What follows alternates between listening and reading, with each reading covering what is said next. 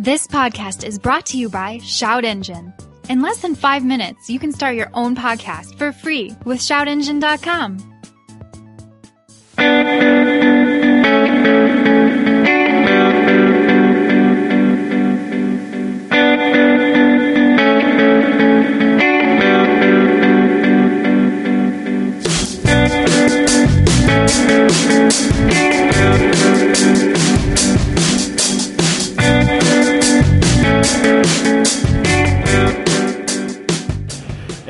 again, from MagnaFlow at SEMA 2017, it's Hooniverse Podcast. Dan, Dan from Dinan. How the hell are you doing, man? Good, good, Chris. Uh, another year, and here we go. Yeah, yeah. Well, we had the yearly thing with, with Steve before when he was still part of the company, and now and now you've become the face. Uh, apparently, it's always a always a pleasure to be here. If you could do me a favor, just a little closer on the mic, and I know it's a pain in the ass, no but yeah, I end up, as you can see, I end up leaning on the table to make sure I've got good, uh, good uh, gotcha. microphone etiquette, if you will. so, um, so obviously, the parent company is, keeps, keeps expanding and expanding. Yeah, we've definitely had some big growth this year. We uh, we acquired uh, APR. Yeah, and that was very recently. Uh, my buddy Corey, that you know is uh, one of your PR representatives, was was like, "Dude, we're gonna get these guys too." And I'm like, "Nice fit," because now you guys cover basically everything German. That's oh no, it's really exciting. Uh, I mean, we've got uh, we've got the BMW and Mini side covered, and uh, now we've got the uh, the Volkswagen Audi group covered. With Yep. some Porsche thrown in there, and a little Lamborghini just for good measure. Just for good measure. There's nothing wrong with a little Lamborghini for Never some good is. measure. Yeah, Oh my god! Now if they would just start turbocharging those as well. I mean, don't get me wrong. I love a normally aspirated motor uh, very much, and I'll be sad when they're gone. Yep. But uh, the fact that just thinking of what those people would do with it, it would be insane.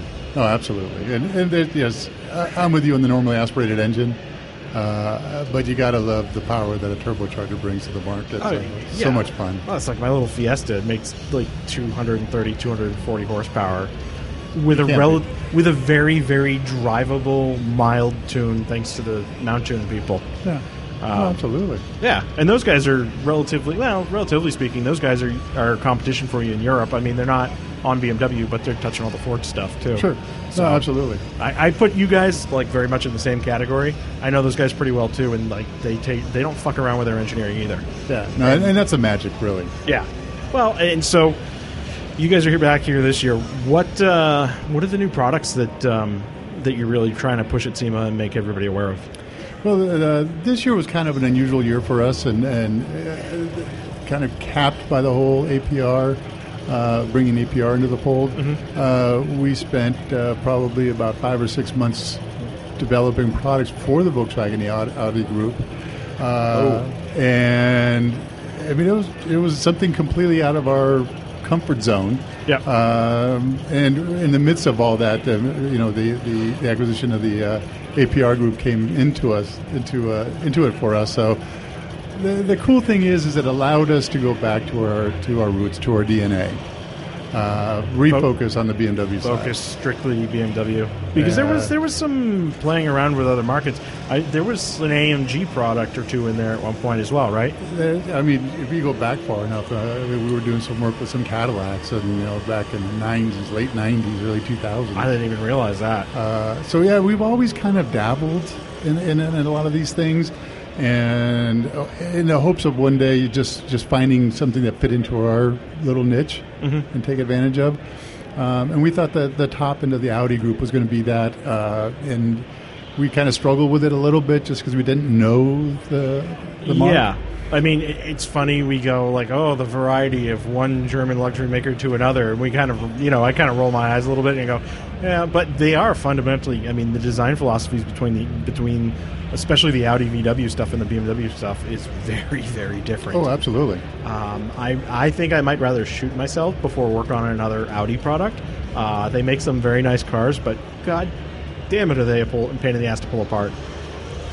I reserve comment on that. No, I know, I know. You, you have to be you have to be nice. I can No, be completely impartial. And, Uh, the uh, yeah, I mean it's it was like I said it was it was a little bit of a challenge for us. Um, and when you know when APR came into the fold, uh, we were able to let go of that and, and refocus onto the re reinitiating our love affair with the Mini.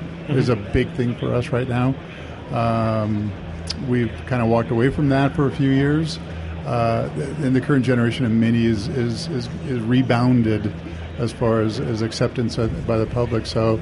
Uh, one of the big growth areas for us this year was to develop uh, engine tunes for the Mini, Yeah. uh, exhaust for the Mini, Well, it's a much more accessible market than the BMW is for many people because as much as nice as you know all the, the products that you guys have made in that field for a long time, they are a little upmarket versus you know the mini stuff, which is you know the cars 10, 20, 30 grand cheaper sometimes. Uh, Absolutely, and they, and they share the power, the same power plants from the BMW side. So a lot of that is is, is, is easy to migrate over. Is it basically the same? Is the four cylinder turbo being shared? Is that what it is? Correct. Okay. And the, and the three cylinder turbo. okay. So I was going to ask: Is BMW using the three Uh, are. three cylinder? What are they putting it in? in some of the two series, Okay. And those are front wheel drive, right? uh, rear drive. Oh On the no, no, I'm side. thinking of the next gen one series. I think it was. Yeah. Yeah. I didn't realize that they were putting a three cylinder in the two series. Yeah, they got uh, they got the what's the B thirty eight. Oh, Um, do they even sell it in this country? I don't think they sell them in this country. Okay, that's why I haven't seen it. Yeah. Okay, makes sense that they'd sell it in Europe just because Sure. the fuel is so damn expensive. Absolutely. Uh, I had uh, your M2 for several days.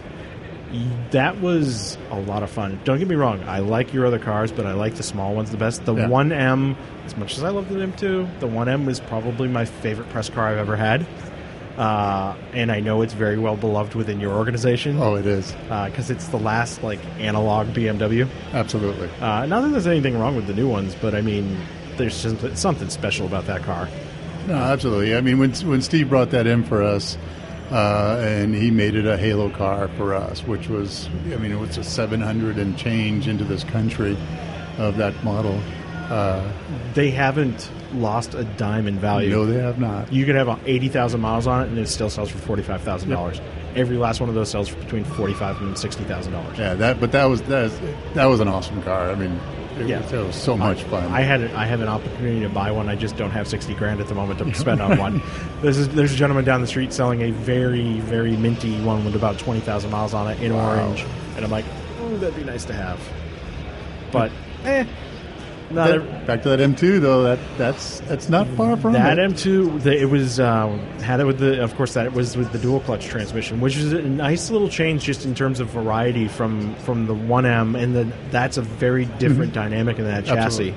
Because obviously with the 1M, there's enough delay because we're you know filthy human meat bags that can only shift so fast. Whereas you know you get the dual clutch, it's just like I was changing gear mid corner, didn't matter yeah. didn't matter.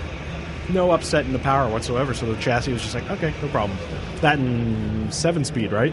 I believe so. Yeah. Yeah. Seven, yeah. So pretty close ratio. So yeah, it Yeah, was. and just it, it just sings when it goes through the gears. too. Yeah, I- it's so. As far as like, are the M, is the M2 stuff selling really well for you guys? The two series stuff, or Yeah, the M2 itself, uh, yeah, that whole package, the big turbo. I mean, that's that's been a real popular package for us. yeah, uh, and it makes more power than anybody really needs, and, and it just and that the balance of the car is awesome.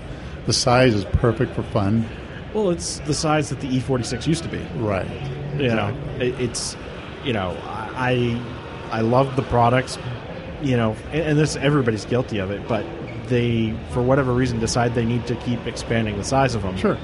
And it's just like you end up now with uh, the three and the four series the size of what the five series was Right. and then the seven series is the you know it's like a it's like a military class vehicle at this point it's so fucking It's huge. Oh, it's huge. it's are you guys doing anything with the seven series Uh, we have uh, engine tune for that, and we just developed an exhaust for that. And it's kind of it's always been not a big market for us.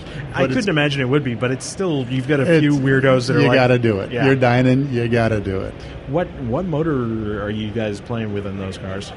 That's still the uh, the BMW N63. Okay. That's a V8 twin turbo. Okay, so that's the one you're dealing. You're not because they do make the six cylinder variant of that as well, right? Uh, yeah, no, like a 740. Yeah. Uh, and again, we, we do have a tune for that. The exhaust, we don't. We've never migrated that over to to the 740. Uh, our customer base that is looking for that for, something for us uh, from us for that seven series is the V8 guy. Oh yeah, because they just want the big Luxo barge, but they'd also like to make the M class power. Sure, exactly.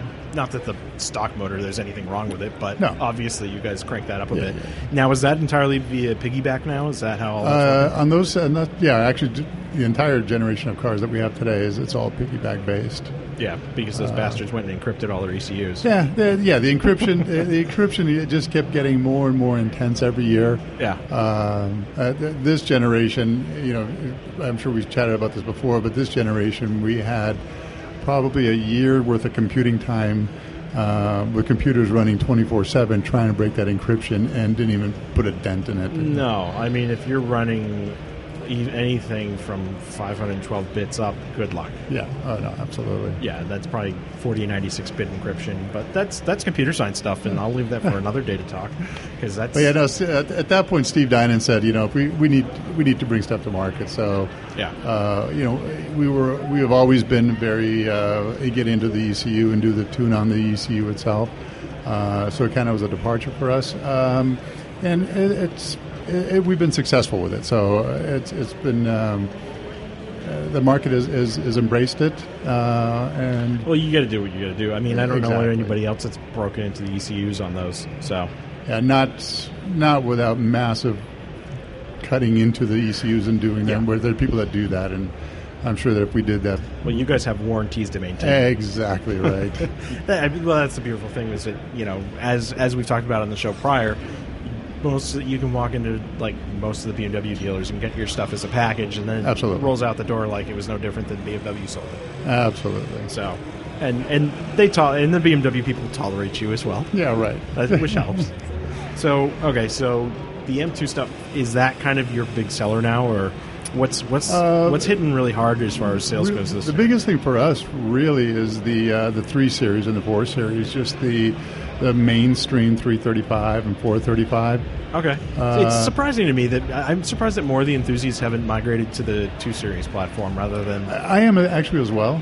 Okay. Um, um, the M3, M4 group is pretty huge. Um, they they were always been they're always pretty big. yeah. Um, well, I mean, they're they are the mark by which that entire segment was abs- judged for a long time. absolutely, absolutely right.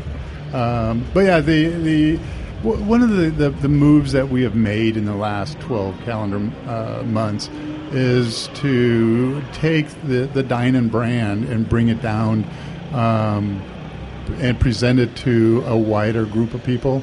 So a lot of our products and a lot of our pricing strategy on some of the the, the two and three series four cylinder cars and the four the four series four cylinder cars and some of the entry level six cylinder cars is bringing the pricing down so that a lot of the clients that in the past could only long for getting into a Dinan car can embrace it a little bit. Well, it's a little as we were talking about with the mini thing. It's a little more price sensitive when you're talking the four cylinder cars. I'm sure. Absolutely. And rather than handing them over to a competitor's product, Right. you may as well grab the dollars. And, and the way we're looking at it, a lot of a lot of these guys are, are, are, are a lot of these clients are, are, are people that are coming, you know, coming out of school, getting this is their first real job, first Yeah. real car. These guys are going to be the M guys ten years from now. Well, and it's not like those four cylinder engines suck. No, no. They're not like it's not. They're not the wheezy things they once were. I mean, they're all making over 200 horsepower. we got we which- got them both making with 300, 300. Yeah, but I mean, just from the factory. I mean, it's Oh, not like, and, and not just BMW, but I mean, everybody's Everybody's doing everybody's doing it now. Where it's, you know, I, I remember, you know, when you were lucky if a V8 was making 200 horsepower. that's true. That's very true. You know, I mean, those were some dark days, but at the same Right. time, it was you know we've come a long way in just the last 10 years. Yeah, fuel management's amazing. Yeah. So as far on the fuel management front, um, injectors tend to be kind of you know with direct injection that tends to be kind of a pain in the ass for a lot of people. How are you guys managing that in terms of being able to get the um, the duty cycle and the, and the and the flow on those down so you're not maxing them out? The uh, the challenge for us is is definitely there, um, and um, obviously we're limited by the capabilities of the engine, the capabilities of the fuel delivery systems, fuel pumps, high pressure pumps, and the low pressure pumps, and it, that is a big challenge for us. Uh, uh, and there are cars that um, we can't make the power we expect that on paper we should be able to make because of these They're limitations. just out of fuel. They run out of fuel. Yeah. So I'm guessing Um, probably the V8s largely. Sixes. The Uh, sixes. the sixes are running too. Yeah. have you guys actually been able to source uh, another um, another supplier for the injectors on those to get something? the injectors is not the problem, believe Okay. it or not. It's it's uh, the problem that we have seen is the delivery of fuel to the high pressure pump from the in tank low pressure pump. Ah, so the, the engine the engine's capable, Yeah. But getting the pump, getting the fuel from the fuel tank up into the the high pressure pump to feed the injectors has been the issue. So you guys have actually it's you don't have the convenience to be able to just throw a big Walbro Correct. in there or something like that. Correct. Okay. So yeah, so a, a lot a lot of our limitations today in tuning are, are, are a direct result of, of, of uh, running out of I, fuel. I've been seeing some interesting stuff on that. Um, like uh, Classic Recreations and Jason Engel over there has been doing selling kits where it's um, they're using like an LSA style fuel pump, Mm-hmm. um, and they've got a pretty interesting system worked out on there. But of course, I mean, you guys are a different standard entirely. But I mean, that seems to be fuel seems to be kind of the problem at large with the industry It right does, now. and, the, the, and it's it's it's all it's since we went to this direct injection. Yeah. Um, I mean, initially the first the first four years of this direct injection, we were Well, BMW famously Oh, had major problems. absolutely, um, and you know, for a lot, for initially we were getting, you know, Dinan was getting blamed for a lot of it because we were putting too much of demand on it. Like, we're going like, no, No, the stock cars were failing too. the stock cars are failing as well. So, uh, yeah, so you know, on that level, it had been since since it, and, and everybody else has gotten direct injection has chased it on one level or another. Uh, so yeah, as far as that end of it goes, we've uh, we're li- we've been limited even today. I mean, they figured out a lot of the high pressure pump problems. They figured out a lot of the, the injector problems, and uh, we just are simply running out of, of delivery from the from the fuel tank. Yeah. Is is do you guys foresee having a solution for that or The hard thing for us is uh, honestly that the the fuel pump is such an integrated part of the emission system on the car that trying to keep things smog legal, trying to keep things, you know, uh, so that we it's don't major up- expenditure? uh, exactly the, Yeah. the, the return on, on, on, on putting a pump into that thing that could resolve our issues. The, the cost to do that is just going to be prohibitive. Yeah. I, I didn't think about it from that angle in terms of uh, well, I mean obviously the emissions thing, but even just getting it to to integrate into the ex- To- existing to the, di- systems the, without, the onboard diagnostics without throwing all kinds of codes. Absolutely right. Yeah. Uh, that's it sucks, but at the same time you work with what you got. Yep, exactly. And, and I think that's the end of the day. I mean, we could make a lot more power. I mean, the BMW product is a wonderful product. Uh, the BMW stuff is the like the fueling systems and things like that. Are they relatively plug and play between the different um, models in the lineup? No, I mean, one of the things that we looked at is taking an M3, M4 pump, Yeah, a fuel and tank putting pump, it into and putting the four cylinder into- and the into V8 the- pump into the six cylinder. Yeah, I mean, you know, stuff Yeah. that we used was you know, was part of what we all grew up, kind of grew up and cut our teeth on. Yeah. Uh, yeah, that that uh, the, the pumps are designed completely different. And like I said, we took an M3 M4 pump and wanted to put it into uh, an M2 Mm-hmm. uh, or a 435, and it just it wasn't happening. I, that kills me. Is like why the manufacturers like they reinvent the wheel all Absolutely. the time with this shit. Yeah. That's the one thing I love about working on Hondas. Everything is plug and play. Everything's interchangeable on those cars. They're the best cars to work on, and I've worked on a lot of shit. Uh-huh. best. But you know, you work with what you got. Uh, yeah, that's exactly it. So you you're probably getting like a mix of different like Bosch stuff in some cars, and then you know maybe whoever the hell's in another else in another. Yeah, is that kind of what it is? Yeah, as far as the manufacturers go, Yeah. the piece, yeah, um, and and it varies from year to year. You know, you'll find that uh, you know, Of that- course it does. That, you know, uh, BMW will be using you know uh, one manufacturer of uh, in-tank fuel pumps for two, three years, and then they'll change to something else completely different. Um, so yeah, I mean, it's still it's we ch- we chase we chase our tails a little bit, but to say at the end of the day, we we as you put it, we we got to play with what we got. Yeah. Um, once again, you guys are playing the warranty game, which is a whole which different thing. Yeah, exactly. Most of the people in this building are not playing the warranty game, absolutely. Yeah, so and frankly, a lot of them aren't playing the emissions game either. a lot of truth to that. So yeah, uh, you know, so we, we got to keep the players that we got to keep happy. I mean, you know, we got to keep BMW. Uh, I mean, as, you know, as always, we're kind of strange bedfellows, but we we respect each other. So uh, as Well, long if as they, if they were going to shut you down, they were going to do it a long time ago. exactly. Um, and you know, at the same time, we, we we do everything that we can to make sure that our products are smog legal in the state of California, which gives us kind of uh, by default uh, a happiness in the rest of the states. Well, I'd have to imagine you probably have, have an, inor- an inordinate amount of sales within California. But we do. Yeah. Yeah, absolutely. And and as more and more states adopt either A, adopt California standards or B, get more stringent in what their requirements are, um, the fact that we are smog legal in California it gives us Yeah, it, it's a- like a thirteen pass, or basically. it's isn't it like thirteen or fourteen states now are just they're like screw it, we'll just use the CARB standard. Yeah. Uh, and it's, I think it's a little bit higher than that right now. Be- Every year it seems like another two or three go on You board. may as well But- because it's just Yeah. you Why, know, why are they all different? Right? why why fight over it? Let's just get everybody on one standard so we're not stepping on each other's toes at the very Yeah, least. Exactly. Yeah. So So yeah. All right. So, okay, so we're at SEMA, and obviously you've been stuck in your booth, but what do you want to get out and actually try and take a look at while you're here? That's maybe not within your world that you're like, okay, I've had enough of BMW. I really want to go see some other shit. I, I before I got into the BMW market, before I mean, I was, I was a big domestic guy. Okay. So I mean, I just love to see a lot of the stuff that, that, that that's out and about. Uh, a lot of the old school stuff coming back. You know, the old chassis from the '60s and '70s are making a big comeback. I love seeing the resto mod stuff that goes and does proper suspension under them now, Yeah. rather than just. It used to be Uh, everybody just put a drag suspension under it. right? it. Yeah, yeah, yeah. You know, and we've got like uh, we've got like Heidts suspension coming on uh, either later today or tomorrow. I can't recall which. Um, you know, and they're doing like IRS kits for everything.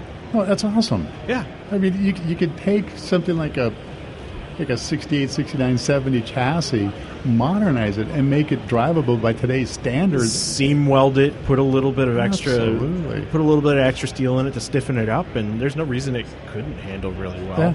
I mean, I mean they made them they made them handle back when they were brand new when they Right. to take them road racing. There's no reason we couldn't do it now.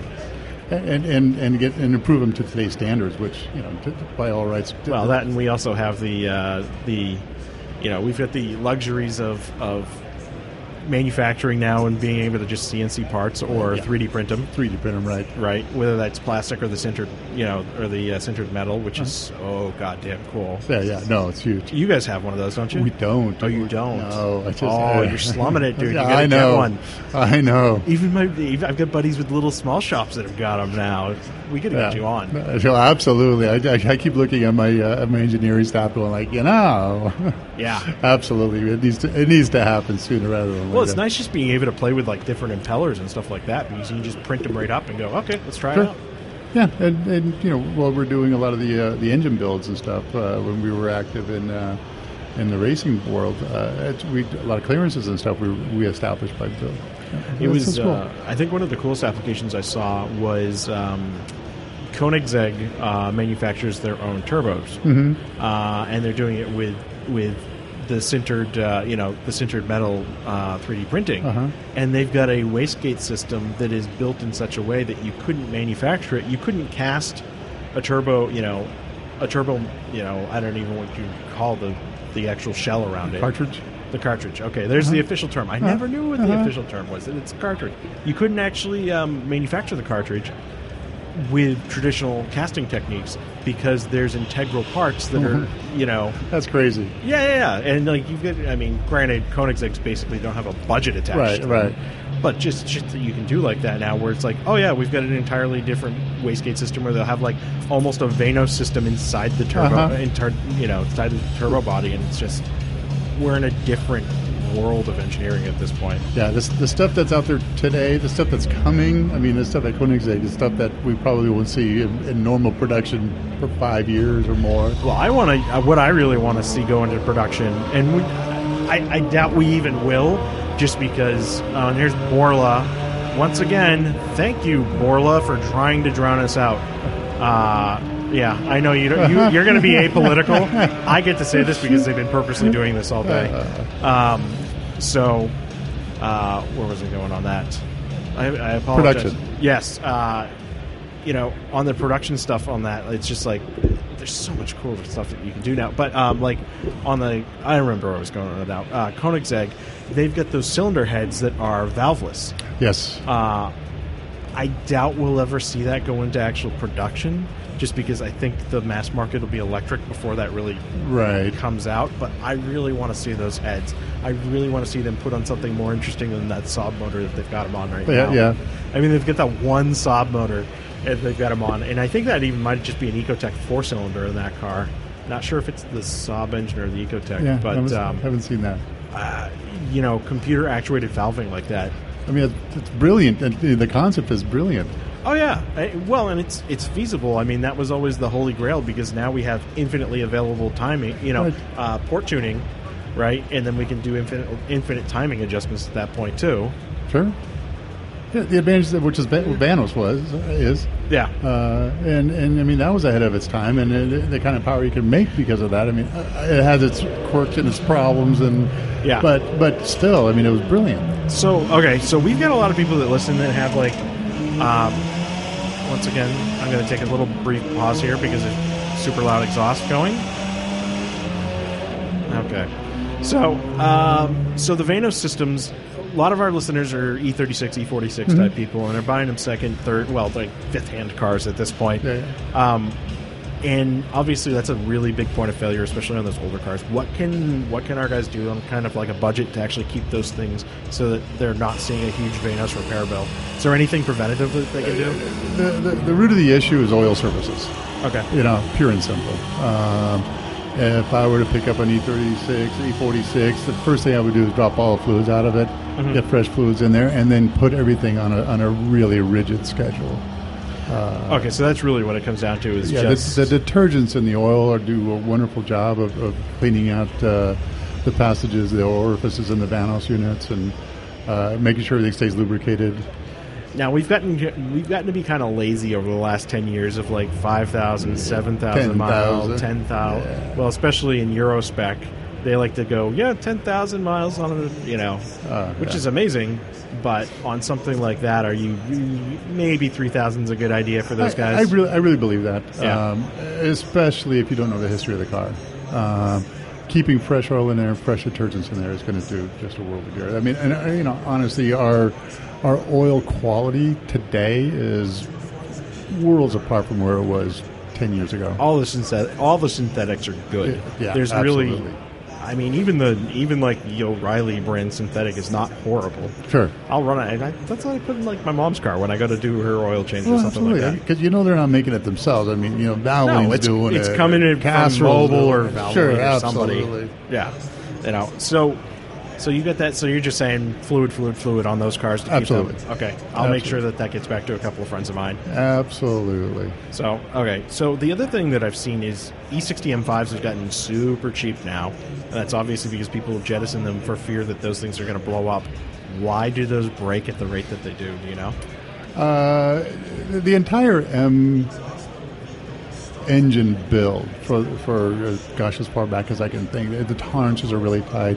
I mean, basically they were always they, they were always race engines for the street. Um, and and as a as a whole, I- you know, honestly, in, in Dinan, we've always ex- seen these things and, and, and looked at them, and it's the V10 and and even the the uh, the E9X M3 V8. Well, it's basically the V10 minus two cylinders, right? Exactly. Yeah. I mean, the, those those two beautiful, awesome engines. Oh yeah, they, uh, they're, they've fun. You can rev the piss out of them, and the Yeah, V10 they especially sounds so Oh. good. I mean, the V8, yeah, I, I like it, but the V10, oh, Yeah, but we figured these things, you know, it, with normal care, normal life is eighty thousand miles. okay. So don't expect more than that without a rebuild.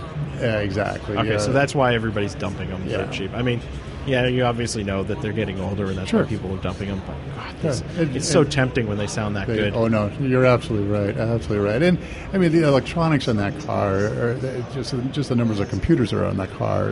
You know, I mean, it, it's well, they were very primitive then compared to today too.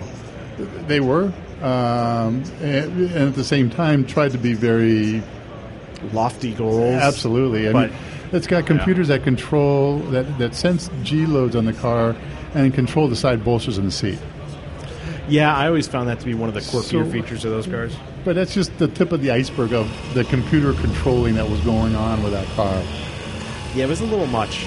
No, I, no, I think that's the one thing that worries me about when German cars get older is that they go they tend to go a little over the top on gadgets, and you're like, how much of this is going to continue to work? Exactly. Speaking of, so um, obviously we're seeing you know 335s and stuff like that getting kind of you know the turbo cars getting up there in terms of age. How are those holding up?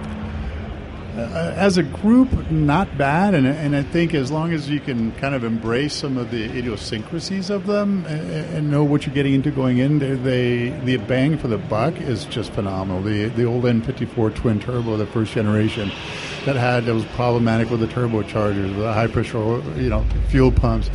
Uh, at this stage of the game, most of them have been sorted out.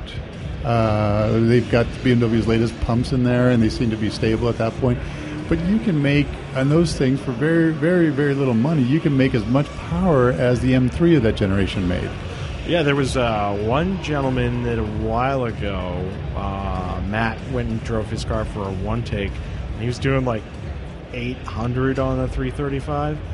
Uh, Of I've course the- big numbers. Yeah, Yeah, that of course I believe that car blew up two weeks later, but I mean, you, you can make impressive that it did it for a little while. Yeah, absolutely. You can make 400 horsepower out of that thing, Wow, and that's have not even and, stressing. and have daily have daily drivability out of it, and not even worry about Yeah, it. uh, they they way they were very conservative on the tune of that car. That was Yeah, uh, like most of the BMW, the, the BMW engines of that era and present era, um, the, the oil oil services are still important because we still have uh, control uh, uh, connecting rod bearing issues that we had the E46. Oh, really? We had the E90. and We, we've got into the F30. We're, we're still seeing it. Are they? Are those still? Do those have that problems in a stock application Yep. as well? Yeah. Okay, so it's just a design flaw. It's a desi- yeah, it's, yeah, it's a design problem. It's I mean, not, it's- it's, not as a result of tuning on any level, ours or somebody else's. Yeah. uh, it, it, it occurs in, in normal life. Okay. So once again, you work with what you got. Yeah, You yeah, know? absolutely. As great as those cars are, they're not perfect, but show me a car that is. yeah, no, no, absolutely, and just the BMW drivability is, is you, you, you can't beat it. Oh, I can show you. You know what? Now I think of it, I can show you a car that's perfect. An early '90s Toyota or Honda. They'll run. They're, they're- the cockroaches of vehicles. They'll run after the world's been, you know, after we've gotten into war with North Korea and the entire world's been blown up. Those start things will still so, be running. So one of the uh, one of the inside the Dinan walls uh, uh, comments, and this is this is from Steve Dinan himself, is that the, those cars are great because they're fantastic appliances, yep. And, and he's right. There's nothing wrong with an appliance Nope. for people that want an appliance. Absolutely right. It'll keep going. I, my mom's got like a 2004 Camry, and like I'm like, you're probably never going to buy another car in your life. It's fine. Yeah, no, But then there's people like us that are never really satisfied. We get we buy something and then like two years later we're like, I'm bored. right. It's like, what's the next one? So what Uh, are you actually driving right now? Uh, right now, actually, uh, when we started playing with deciding to kind of spread our wings a little bit, um, purely by accident, I ended up with a Fiat Abarth. um, the thing had 38 miles on it when my tuners got a hold of it. Okay. Um, and it's got probably about 38,000 miles on it right now. It's 220 horsepower, 200 pound feet of torque. yeah, you're playing. It's like my Fiesta. You're in the same space. Uh, absolutely, Yeah. and, it's, and, it, and it weighs eighteen hundred pounds. Yeah. You know, so I, it it just it, it puts a smile on my face. You know, it's it's one of those simple things in life. You know, you just It's just got the the thing I never got over that car was the what I call the bus driver steering wheel in it. It's so weird. It's like it's it's weirdly horizontal as far as this. As have you driven wheel have you driven the, the actual Barth model? Yeah. Because it's got the fat steering wheel. Yeah, and, it's and- like- and it goes up and down, so you can adjust all that out of it. Yeah, it's uh, it was still there were some quirks in that car that I'm like, But no, there's a, little- lot of there's a lot of quirks Oh in yeah, that yeah, yeah. car. it's not a bad car. No. Let me put it this way: the other Fiats, like the E and the 500, I totally get why people buy those, Uh-huh. especially the E because they're so cheap. Yo, absolutely. The the E's on the used market are like five thousand dollars. I mean, Yeah, yeah, yeah, exactly. me- yeah, it's Yeah. ridiculous how because they all came off lease and they're like, Sure. well, we can't get rid of them. absolutely. But like the rest of the 500s, ugh, I just can't. I can't get into them. and they're so underpowered. yeah, Yeah. yeah. so that, yeah, that's fun. Uh, we just picked up our, our M550 for, for product development, Okay. Uh, that's a lot of fun. How is that's that's with the, that's obviously the V8 twin turbo. It is, and uh, it's all-wheel drive, and it's the only way it's available. It's four-wheel Yeah. steer, which is unnerving as all get out. The five series, anything with a five series and a V8, 's all re- all wheel drive at this point, right? I think all this of them yeah, are. yeah. Because we get the revision on the M5 that got show, uh, shown off a little while ago. Right. Uh, yeah, it's all what BMW calls their G chassis. So, um, yeah, so that's that's all different. Our M5s on order. We'll be getting. We should see that probably the beginning of the first quarter. 600 out the door now, Six right? hundred. Yeah. Yeah. So- They're definitely the one thing I noticed is like those their caddy really started pushing those guys as far as the numbers went. Yep. Uh you know, and the, there's a lot of regards in which you know they all have their trade-offs, but like when they came to the market, I'm like, oh, this is interesting because now everybody's trying to match those numbers, and uh, yeah, the, I mean the M5 was already a rocket. Never mind the fact that they Yeah, just had no, another absolutely. 50 horsepower on the Yeah. damn thing. Uh, what else has changed in that car since they revised it? Uh, well, as I said, the uh, the, the all-wheel steer. There's supposed to be the optional. Um, well, it's all-wheel drive. The the, the M5 Yeah. will be all-wheel drive, but there's supposed to be an optional shut off the front, so it's rear drive only. Okay, so burnout mode, basically. Basically, yeah. Um, so yeah, I mean, it's it's it's yeah. There's a lot of the marketing stuff that's going on right now. Until we actually get it, you know, we don't. I don't. I on my on my side of the building don't pay a lot of attention to it.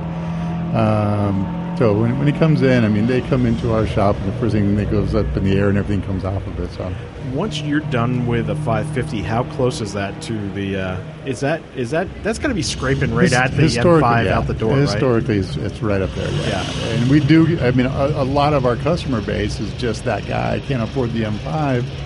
I'll get the M, the the 550. Right. And you know, for you know, probably twenty thousand dollars less, I can get close to that. Well, and that's that was especially in like the the E E90, E92 days. The 335s were so close to the Absolutely. M3 Yeah. that you know I don't really see them as losing that much. I mean, you put a set of coilovers on it, and they're pretty, Yeah. pretty damn close. No, absolutely. Um, so, in terms of so powertrain and everything, we know what's going on with those at this Mhm. point. What's it like dealing with the transmissions in these modern cars? Um, because BMW's kind of, you know, they're putting a lot of dual clutches and stuff Mhm. now. Is there any conventional automatics left in their lineup, or Uh, yeah, yeah. Actually, the, the the dual clutches for the most part are just in the just the M uh, stuff? either the the yeah, the M cars themselves or the M performance cars. Okay. Uh, but so yeah, so there's still a lot of automatic transmissions that that are in our in our product mix, if you will. Um, and they've done a really really good job of improving them over the years, so that a lot of the uh, the overall automatic drivability is is kind of gone. And we really Yeah. we really enjoy driving. Oh, that's them. right. I forgot. Like the uh, the M235, you can get that with the ZF 8-speed, right? I think that's what they're using. Yes. Yeah. Yeah. Yeah. Yeah. Which is uh, ZF 8-speed is a great transmission. no, no, absolutely. Yeah. Absolutely. Well, the fundamental design of it. Some manufacturers manage to mess it up a little bit, but it's a good transmission at its fundamentals. yeah. Um, so yeah. uh, So what about the dual clutches? How are those holding up? Because that's kind of yes. BMW's had them for a couple generations Mhm. now, but that's still new as far as transmission Yeah, no, they, uh, goes. you know, honestly, um, they had some problems with the electronics, uh, with, with the electronics, in them for the first three years, two, three years, so 2007, 8, 9, Yeah. uh, they seem to have sorted that out. Uh, I don't see problems with with the with the DCTs, um, and and they're, they're putting a lot of power through those things, and they're holding up really well. Yeah, I was talking to the. I had the uh, gentleman from Centerforce on earlier today, Mm-hmm. and we were talking about some of the dual clutch technology. Are the BMW transmissions are those actually wet clutches or dry clutches in those? I believe they're wet clutches. Okay, well that would account for it. I think everybody's kind of like looking at what Porsche did and like going, Uh-huh. eh, let's try and reproduce. Not to take anything away from what BMW might be doing, yeah, but yeah. all that PDK setup is Yeah, freaking amazing. Yeah, yeah, yeah. Yeah, it's just eh, that, and I think the only one other, other one that I felt that was that good is like in a four five eight. Yeah, I, I don't think I've ever uh, had that opportunity. If you do, please take it. uh huh. They're lovely.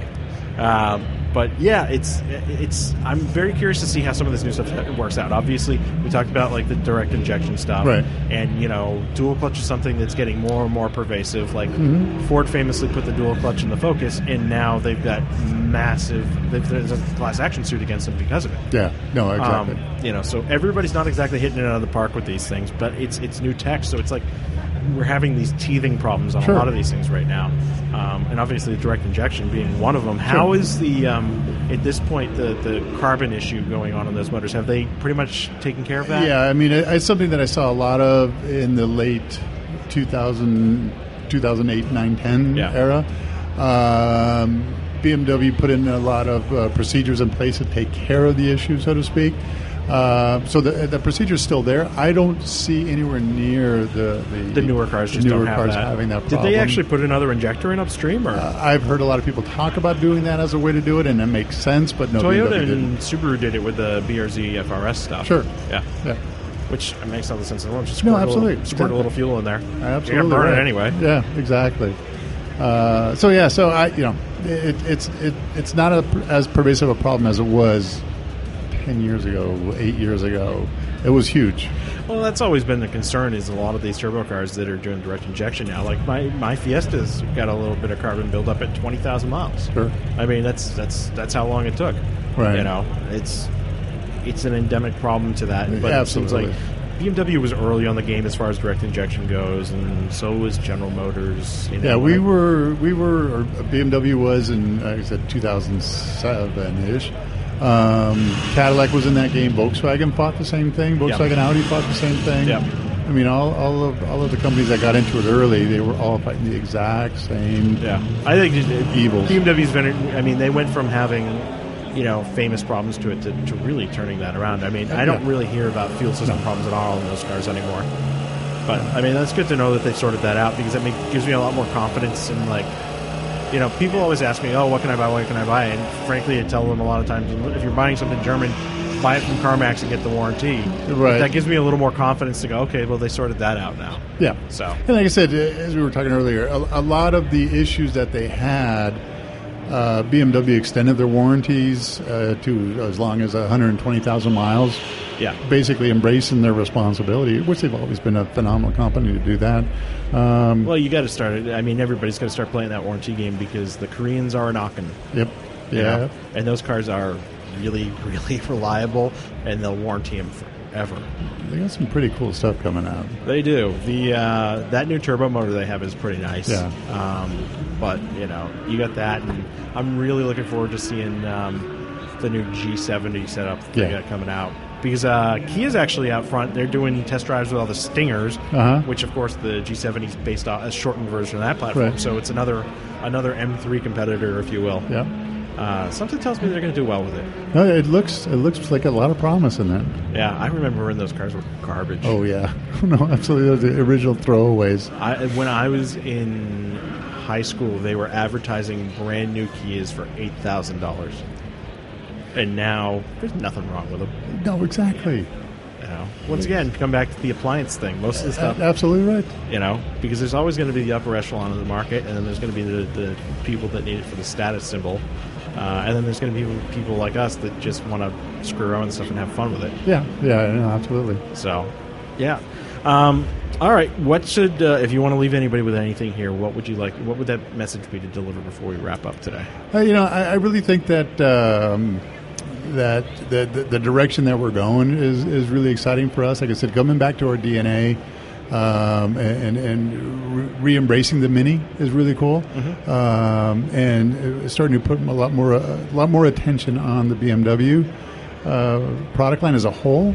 Kind of Um, a refocusing. refocusing and and you mentioned AMG um, and one of the things that we during our our lost times this past summer uh, we started playing with some Mercedes with some AMGs and the uh, reception from the Mercedes market was huge They are a very rabid market.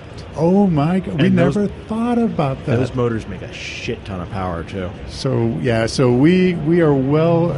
You're going to see some stuff from us on the AMG side. Oh, on that's the- still cooking. Okay. Absolutely. It just uh, you know we just got a couple new developments on that recently that we're making some serious power out of these things. I, I, Um, I know a shop in Florida that I will leave without name, and I'm sure you know who I'm talking about. Uh, that they're pulling, you know, seven, eight hundred horsepower out of Oh, those yeah. out of those V8s and not stressing them. Yeah, no, it's yeah, it's uh, we're we're going to when we go to market with this whole thing, we're going to uh, we're going to bring the the the Dinan warranty with it, so that we are we'll be the first guys to really bring something like that to the Mercedes market and and to give them peace of mind with it. I find it hilarious that we've got we've got the M mark and we've got the AMG mark that we're both you know, if you will, kind of bolt-ons to the original factory of like, okay, now we need to build something fast. So they build these divisions out, you know, and now we're going, oh, that's not fast enough. We need these, Right. we need We we need need to come along and add even more on top of it. Uh, absolutely, That's- that's what puts a smile on our face, though, right? There we go. So okay, I think, uh, and of course, Dinan, DinanCars.com, right? DinanCars.com, absolutely. See, look at that. I even remember that. that. from last year. I've Uh-huh. had, I've well, I, I, it's been more years than that. It was just last year was the first time you were on. Yeah, I think I think you're. I think this is my third. You know what I think? I think we had you on Smoking Tire. I Oh, there you go. It was. That's right. Exactly. So, um. Dan, it's been a pleasure once again. I enjoyed it. Thank Uh, you. This is SEMA 2017. Uh, MagnaFlow, thank you so much again. Go, guys, go buy MagnaFlow stuff, not just because like they're putting us up on the stage here, but their stuff is great. I've got it on my cars. It fits really well, and uh, they build a lot of stuff that's on cars that you don't even know about.